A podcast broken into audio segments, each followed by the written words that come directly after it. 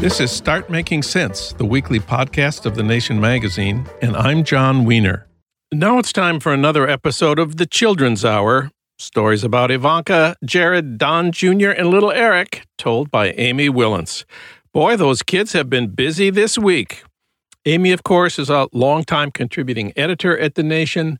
She's also former Jerusalem co- correspondent for The New Yorker. She's best known for her award winning work on Haiti and she had an op ed in the New York Times this week. Amy, welcome back. Thank you, John.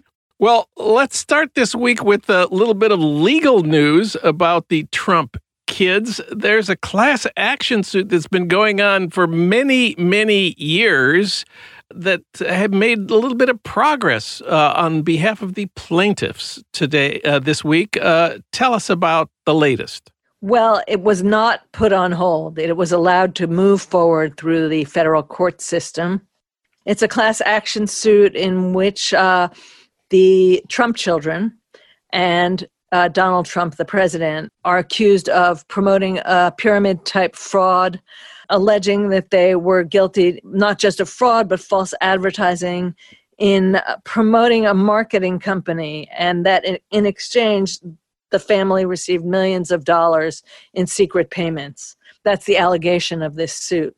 One of the arguments the plaintiffs made was that many, many small investors, it's a typical pyramid scheme, many, many small investors contributing as much as $100, $200, things that mattered to them, but possibly, but were not seen by the Trump family as very big amounts of money. But they paid Donald Trump, it is alleged, uh, $450,000 repeatedly in speaking fees.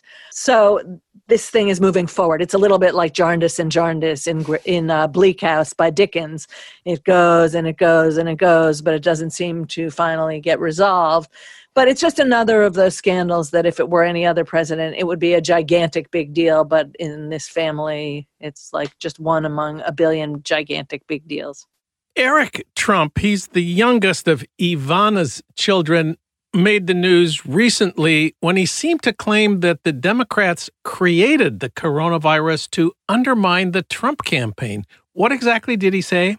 Well, he didn't say it, he implied it. He said, so it's very destructive and um, it's stopping Donald Trump from doing what he does best his giant rallies where 50,000 people attend. Eric said that. And then he said, quote, and after November 3rd, coronavirus will magically all of a sudden go away and disappear. And then he added, with a word that I did not expect him to know, this is a very cognizant strategy they are trying to employ. So, what he's doing there, he's blaming the Democrats for the virus, and he's saying that they can manipulate it and they will make it go away. Apparently, he believes they will make it go away once they have won the White House, because otherwise, why would they make it go away? They would keep it going. So, he must assume that he's going to lose the election. I don't know why. Um, and the other thing that's interesting to me about this is that Donald Trump Jr. has also spoken in these terms about the virus, but he said that it will magically go away. Uh, having nothing to do with the Democrats. He's expecting it to go away this weekend. Ah. And so is his dad. He has said it's going away, it's disappearing. So we'll see who's right about when the virus disappears. And whether it's a fraud being perpetrated by the Democrats to deny Donald Trump his 50,000 person audience at the Republican National Convention. Yes, and his other fun rallies. Don Jr. has been in the news also for his Instagram account. Did he suggest that Joe Biden molested children? Oh my God, this thing. It was kind of a mimi type of thing. I'm not sure you can say that. Sorry, millennials, if any of you are listening. but it was uh, one half of the screen showed someone saying, See you later, alligator. I think that was Biden saying it. And then on the other side, it said, In a while, pedophile to Biden, making out that Biden was a pedophile. And then this went crazy on the internet, of course, because it's so damn clever. Is that why? and also because it contains a big lie, so they love that. And and Don com- claimed that he ha- did not understand it to be an accusation of pedophilia against Biden, but just it was funny, it was and funny. it rhymed. Well, the biggest news story about any of them was about Jared. There was a big investigation by the New York Times of Jared's work uh, heading the White House effort to overcome the critical shortage of masks and gloves and other protective equipment to battle the coronavirus pandemic. Uh, this is not the the flights from China. This is a different operation that I didn't really know much about. That Jared was also in charge of. What was this effort that the New York Times investigated? organized by Jared, and and how successful was it?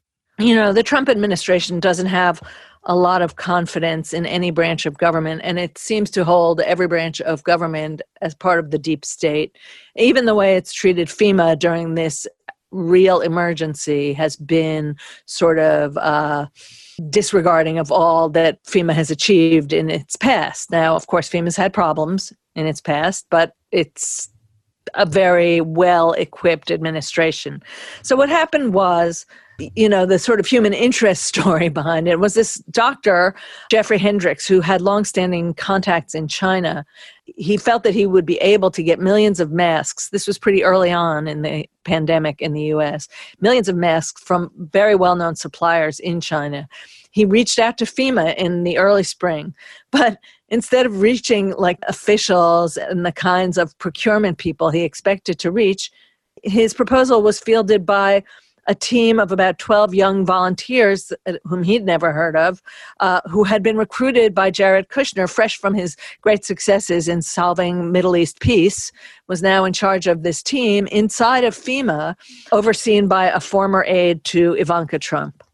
It turned out there was a sort of whistleblower inside of this team who then gave the New York Times all sorts of documents about it and also told them what he or she thought of it.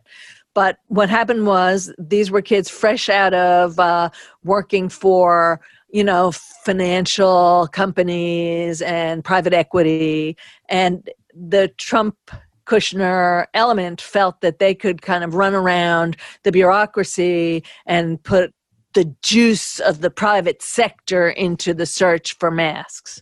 so Hendricks never got his contract to get these masks out of China that he knew he could get. Instead, there was a lot of favoritism and cronyism in the list these kids set up because they were being told that you have to get these certain VIPs on the list. They have ideas about how to get masks. So those people who were on the uh, the list were some uh, Republican congressmen. That guy Charlie Kirk, who's a kind of a youth activist, but very, very right wing. He was on this list of people who were going to get PPEs for the uh, first responders. There was an, a former apprentice contestant. I find it hard to say those two words together. apprentice contestant who was on the list these were all Donald Trump insiders, and they were supposed to be given top consideration on this list called, it was a, a, spreadsheet called VIP Update.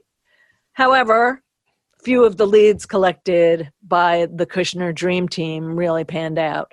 They ignored all the networks and connections that were in place in order to uh, get these people in on the game.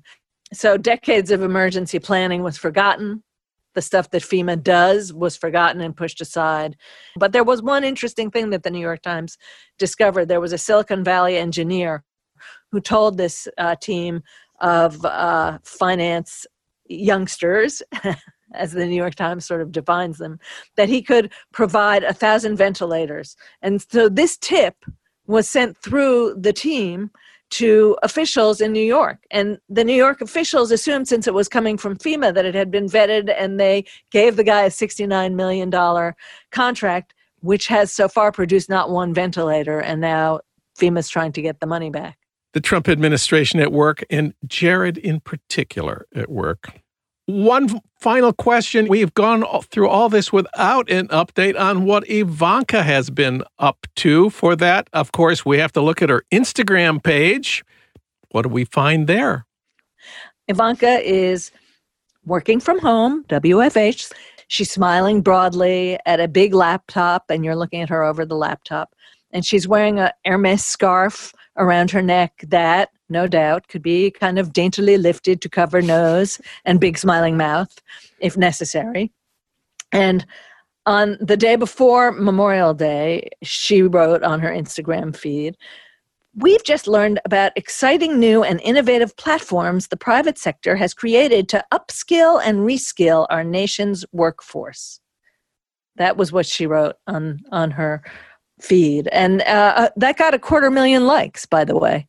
So that's pretty impressive. And the first comment on there was from a supporter who said, First female president. One more thing about Jared. He did a big interview with Time magazine, utterly predictable, except for one kind of newsworthy remark that he made about the November election. What was that about? They asked him uh, if, given the coronavirus and all the problems we're having right now, if he was sure that the presidential election would take place as scheduled. And his reply was, I'm not sure I can commit one way or the other. But right now, that's the plan.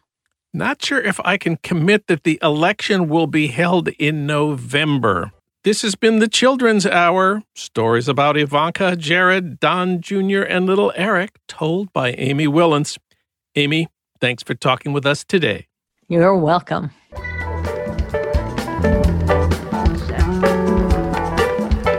You've been listening to Start Making Sense, the weekly podcast of The Nation magazine. You can hear more interviews like this one at thenation.com, and you can subscribe to Start Making Sense at iTunes Podcasts, Pocket Casts, Stitcher, or wherever you get your podcasts.